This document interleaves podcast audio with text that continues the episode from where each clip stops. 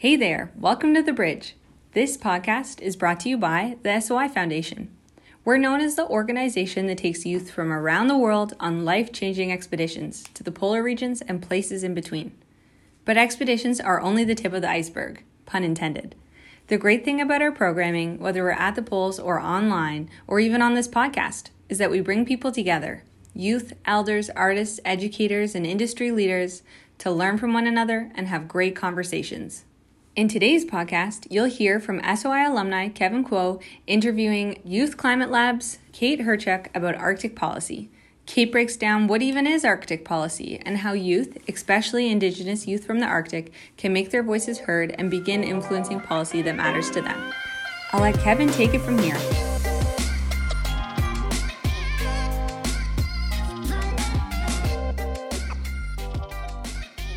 Welcome to the SOI Bridge podcast. My name is Kevin Huo. Uh, I was one of the 2015 SOI alumni, so I was part of that Arctic expedition.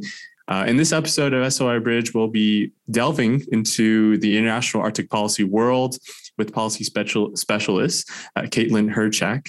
Kate will be answering questions about what does policy look like? How can I implement policy to better my community? And how can I get involved in the policy world? So, Kate, take us away. Can you introduce yourself to all our listeners? Of course. Hi, everybody. Um, I'm Kate Hrchak. I'm Inuk on my father's side from Kuujjuaq, Quebec, in Rankin Inlet, Nunavut. I am an Adams.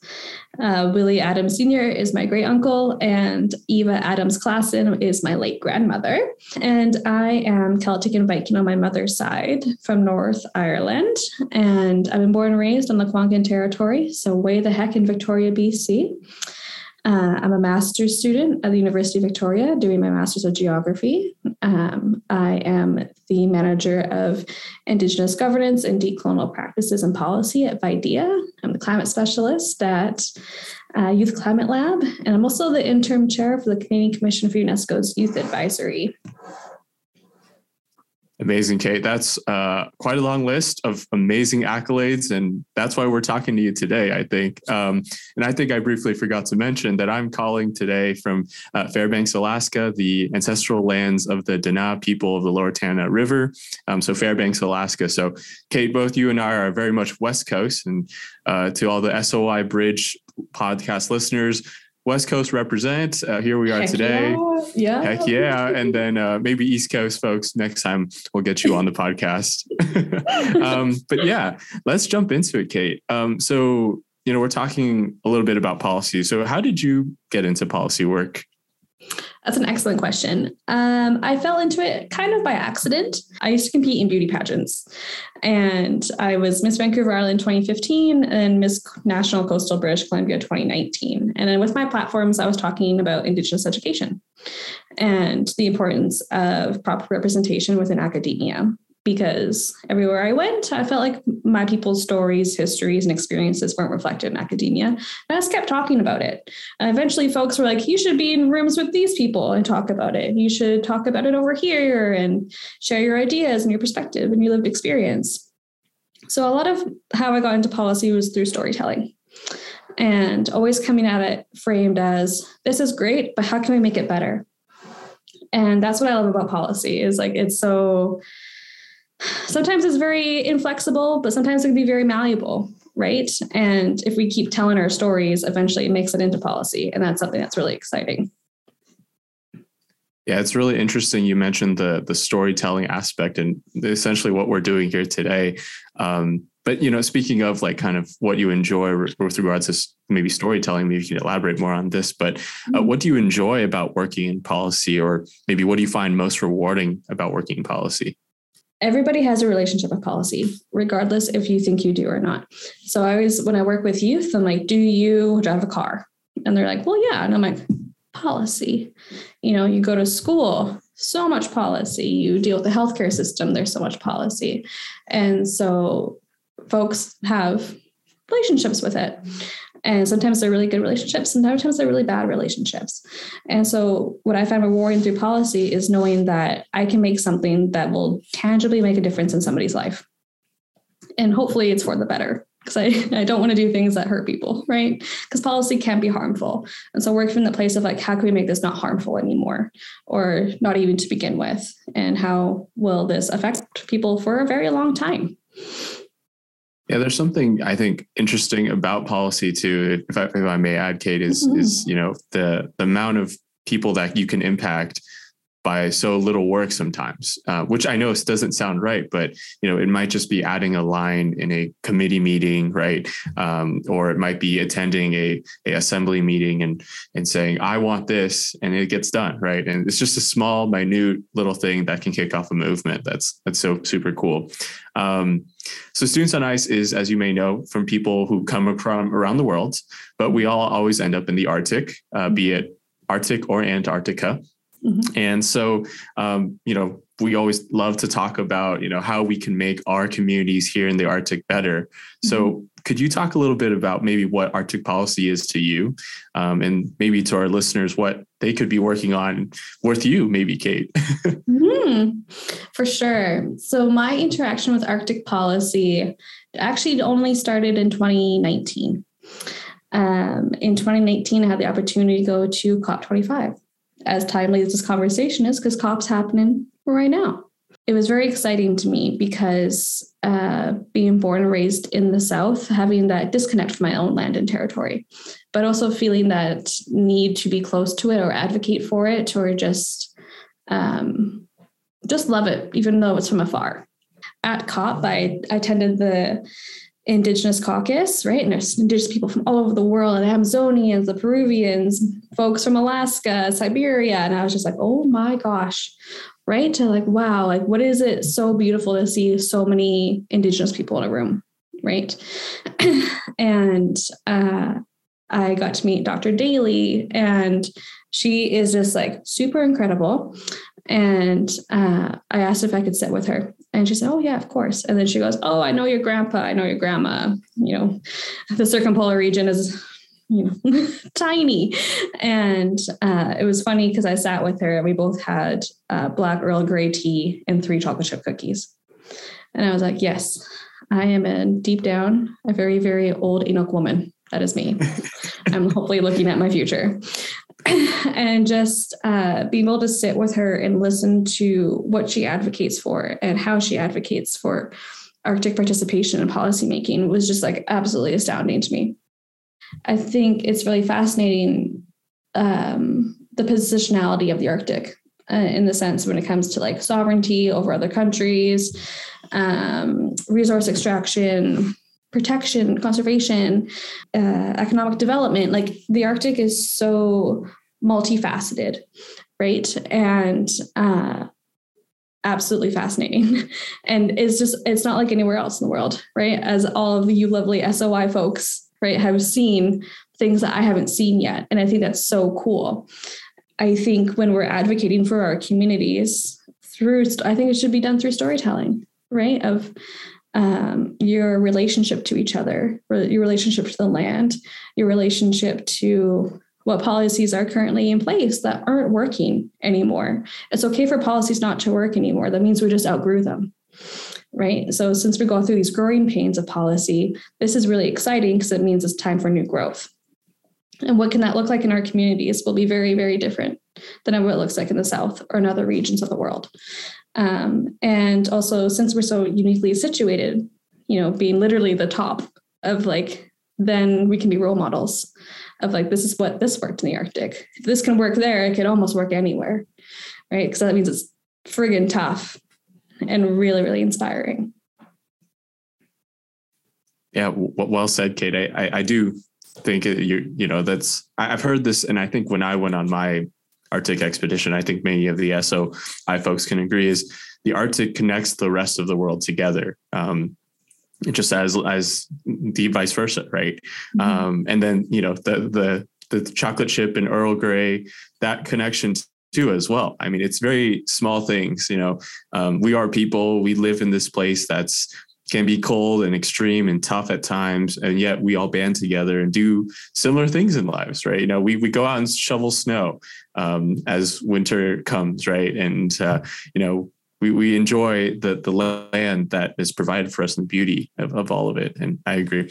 You know, I think, you know, maybe to share a little bit about my mm-hmm. side is so in 2015, I went to the Arctic I was originally from California, so a, a mm-hmm. non-Arctic, you know, kiddo back in the day. But um, here I am in Alaska now. You know, um, it's it's been it's been quite a journey for me. I'm a almost full Alaskan, I think, in many ways, and almost full Arctic goer. Um, I think I know how to walk on ice and snow now fully, so I think I'm close enough to it. Uh, I like skiing and all the outdoor activities too. So Mm-hmm. you know something about that but um, and then how do we how do i now an example you know fight and and, and understand and, un, and, try to comprehend these issues that we're facing in the arctic and how can we as you know as personally as anthropologists and political scientists deal with these mm-hmm. issues um, formally right so mm-hmm. um, anyways that's a little tidbit about myself and mm-hmm. that connection you know one thing maybe that we can talk a little bit about, Kate, is so we've spoken about Arctic policy and kind of the broad spectrum of it, but maybe we could share with some of our listeners what specific policies there might be that maybe you're working on um, currently, uh, or maybe things that we could all be working on. For sure.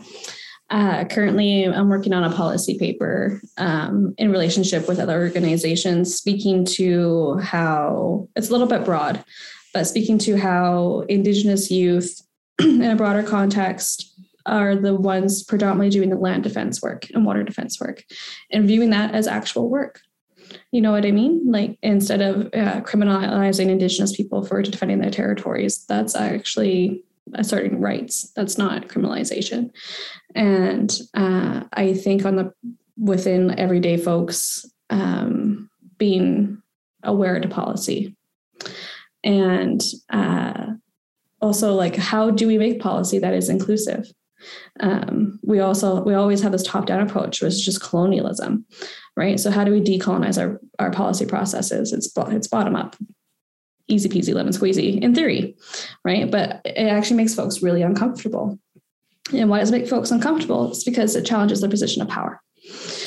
And so if we're going to move forward in properly advocating for the protection of our land, territories, and resources, uh, it needs to be created by community first. And um, I think a really exciting conversation I've been having with uh, like my roommates and other folks in my circles is I think there's really interesting um, directions that we could go in. And what keeps playing in my head is when it comes to language and how do we get indigenous languages into the ways that we create policy right? Because our language is from the land. It's our relationship to the land. It comes from the land. There's like words that are miles long that describe you know what type of ice you're going to be on what what's the water like that day. And i think that's what we're, we're missing in that policymaking piece. We're missing the language. Uh, but also comes with lots of other questions. How do you do that ethically? How do you make sure you avoid, you know, um, cultural appropriation or exploitation? Um, when I, I can't answer those questions yet. But I feel like this is a very integral piece that we're missing within policy is the relational piece between what's actually what we're doing, how it affects the land, and what we're actually writing about. I think everybody can make policy anybody can do it, right? We've seen we've seen all the leaders in the world, right? We're like, you know what? I could do what you do. And I know it's hard for a lot of young people because we we do walk with that imposter syndrome. We are told that we're too young to be in these places, um, or we don't know what we're talking about. But that's just not true um, we belong to be there. Even by being in the room, you're forcing people to think differently, to look the problem differently, to even speak differently, because even your present shakes them a little bit. And that's okay. It's okay to shake people. Uh, within like respectfully white, of course, but um, it's okay to make folks question why they do the things that they do, um, especially if it's for the betterment of others.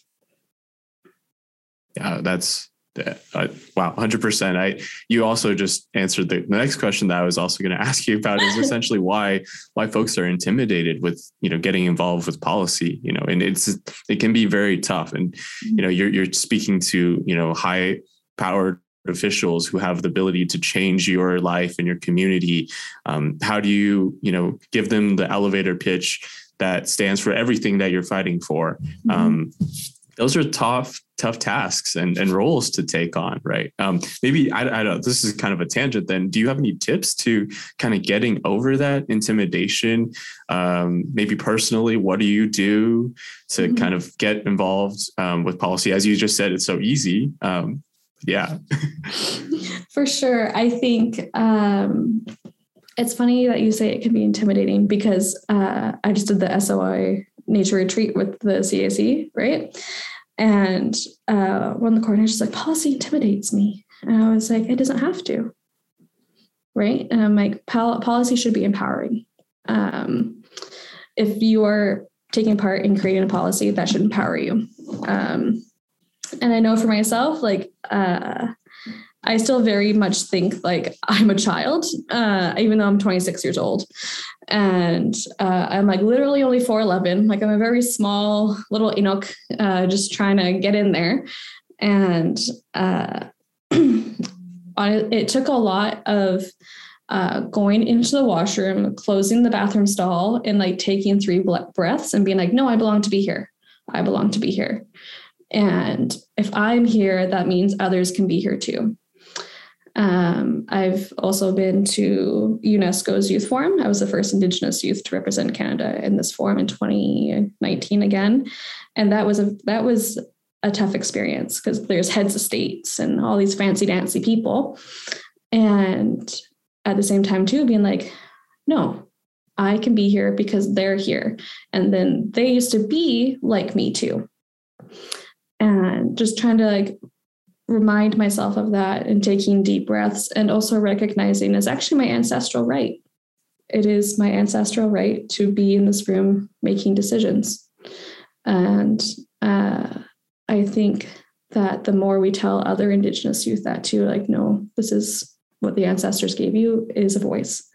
And you are to use it uh, for your community, for yourself, um, for the land, for the water, and for the four legged. Like, this is what your responsibility is. Um, might make it a little bit more inviting, eh, but also with those folks who are policymakers and the fancy dancy people and the power suits of then stopping them and telling them and inviting them with you to walk this journey, right? I think it's a very important as well of being like, I want to be in relationship with you because I think you and I can make really good work together. Let's do it together it's also it's like you're not doing it alone. And also you're having that piece with another person to support them and looking at things differently as well yeah, that's that's an extremely important reminder, I think, to to all students on ice as well, and to people from across the Arctic and around the world, um, to extend to everyone, you know, and and you know, SOI is, is a great platform as well for the number of people that you've met and that you will meet, and um, you know, have connections with wonderful people like Kate who are here, you know, and you know, Kate is a little busy with the masters right now, but you know reach out to kate you know talk to kate you know she has experience and thoughts that that can propel you to to work on policy to better your communities in many mm-hmm. ways right um, yeah so earlier you mentioned the the climate action cohort that mm-hmm. soi held um, at the retreat i believe and i think you held a session at one of these um, retreats, uh, and you you have facilitated kind of a climate policy discussion. Um, could you maybe walk us through what that was like, and um, maybe recap to to all of our students on ICE, uh, you know, Bridge podcast listeners? Absolutely, I had a great time. Uh, such outstanding youth. Uh, so, I am a loosey goosey as a facilitator. Uh, I've worked with youth since I was like 18. Um, so I really just listen for the vibe, you know, and um, one day it was just absolutely pouring rain and it was just like so beautiful though. But I was like, but we're gonna go do a land activity. And uh, it's one of my favorite activities to do is that you just go into nature and uh, you make a picture of what inspires you most about nature from nature. So then you can take like uh, a bunch of rocks and he created a tree right and then everybody stood in a circle and was discussing of like why they picked what they picked um, and what spoke to them and how they've never looked at land like art before. And I was like, isn't that fun? I stole it from a curriculum when I was used to be like a preschool teacher. Um, and it just, it never misses between the ages of four to like 35. It's always going to be a hit. Um, and then we went on walks because uh, the last couple days were very nice and sunny. And I got folks to, you know, walk with somebody you haven't really talked with yet and talk about why policy is boring. Uh, why do you feel it's in, uh, inaccessible? Why do you think it works? Why do you think it doesn't work? Um, where have you seen policy that you go, that's really great? Or have you seen like that actually really sucks? And we've had these discussions of, you know, just building people up so they can be ready to enter those spaces, which I think is very foundational and uh, something that I wish I had, you know, somebody to mentor me and support me in my earlier stages. Because as I got more when I got older, I had more folks in the corner cheering me on in the professional space. I've always had my family being like, you can do anything, and, and trying to explain to my parents what I do for a living. I don't even try anymore. My parents make up jobs, and I go, sure, I do that. And, um, you know, being like, oh, again, I can, I belong to be here. I can make this policy and then of course like taking it on to a step further of with their community projects so being like what policies um, would affect your project um, and then also linking it into of like what calls to action from the truth and reconciliation commission can you include your project you know so we're also being that in relational piece with, within the territories that we're operating on and in the relationships with the indigenous people what areas that you're living in.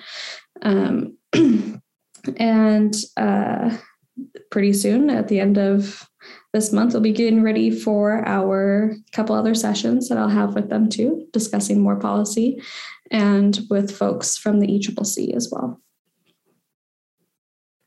yeah it's it's amazing that the, i think you just walked us through kind of the session and and you know what the, the the process of of going through you know reflection and understanding calls to action moving towards policy in many ways um, a little reflection on my end, if, if that's all right. Um, so I, uh, Students on Ice has always been a part of. I think once you're a part of this community, you are in. Mm-hmm. Um, so I, I, got a chance to to go with the alumni team to the Arctic Futures 2050 conference in DC uh, in 2019. Um, so worked with uh, Rachel Bohr, Linda, mm-hmm. and and all the wonderful people um, that you probably know. Yep, and um, you know, we had a whole team of folks from across Students on Ice years um, that, and uh, you know, walking into DC was a very daunting experience, right? Like we've spoken about it in this this podcast today about mm-hmm. how intimidating can be to see, you know, have, you know, an example, the Smithsonian mm-hmm. director sitting to your left and then, uh,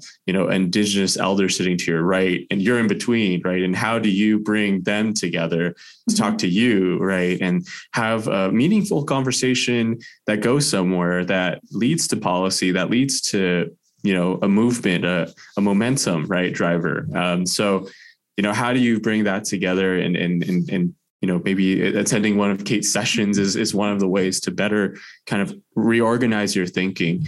Um, and I, that's something that i struggled with uh, throughout the whole conference. And how to stay fully turned on you know for a whole entire week and you have to do this constantly right? How do you pitch students on ice to somebody um, who personally just wants to go on an expedition yeah. but telling that it's more than that. It's it's it's learning about the places the people seeing the places examining cultures and identities right? Um, i can go on and on but um, yeah that's that's kind of what i thought about it too so but uh, mm-hmm. definitely. Yeah and then also like letting folks supporting folks understanding that um, people in community already know how to solve their problems right? And so how do we integrate like that approach of like community already knows how to take care of community? It's always been that way. It's with this influx of you know colonization that it's been harder for that to be seen. And um, what can you know indigenous and non-indigenous people work together to bring back that approach that community knows how to take care of community. And I think during that time that I was with the the youth from the climate cohorts, like they were just so fun. And it was definitely like a reminder for me to like why I keep doing what I do. And also like uh if folks like that are around, like we're gonna be okay. Yeah, everything's gonna be all right. Um last question I, I, already brought this up earlier but uh, i think it's a great way to kind of wrap up our, our podcast here today um, but uh, you know, what advice do you have for for folks or youth looking to get into policy work? Um, connect the dots for us, Kate. well, I have great news. You don't have to compete in beauty pageants. Uh, there's so many other ways you can get involved in policy. Um, I would definitely like um, hone in on a, a theme, a cause that is very, very close to your heart. And do your best to look through other organizations or like literally just other youth in your community that feel the same way that you do. Um, and don't stop talking about it until somebody listens. And uh, advocacy and policy go hand in hand. And, you know, also recognizing that like rest is a part of advocacy and policy making. It's okay to rest in between and also to like listen to your body when you're doing this work because it can be very, very tiring. And so rest, we need to rest, eat, we need to eat, drink water, we need to drink water. And uh, also joy is a very big part of policy as well. Um, if it's not bringing you joy, it's okay. You don't have to do it anymore it's okay to pass on your work to somebody else. It will get done and it will be done in a good way. And uh, policy is for everybody. I, that's that's that's a wrap. That's perfect. Um, it is for everybody, and I totally agree.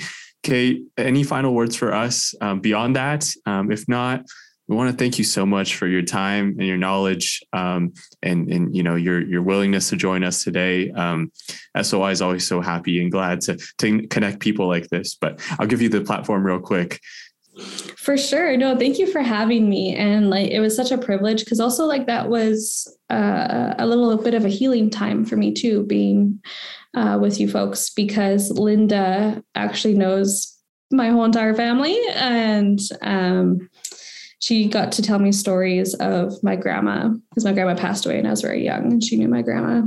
And she, Linda taught me a new throat singing song so I could teach my sister. And so, um, really recognizing like people do have a big impact on people um, in the spaces that you meet. And uh, there's lessons everywhere, there's teachings everywhere, and it's okay to ask questions. And I'm going to be bothering Linda probably forever.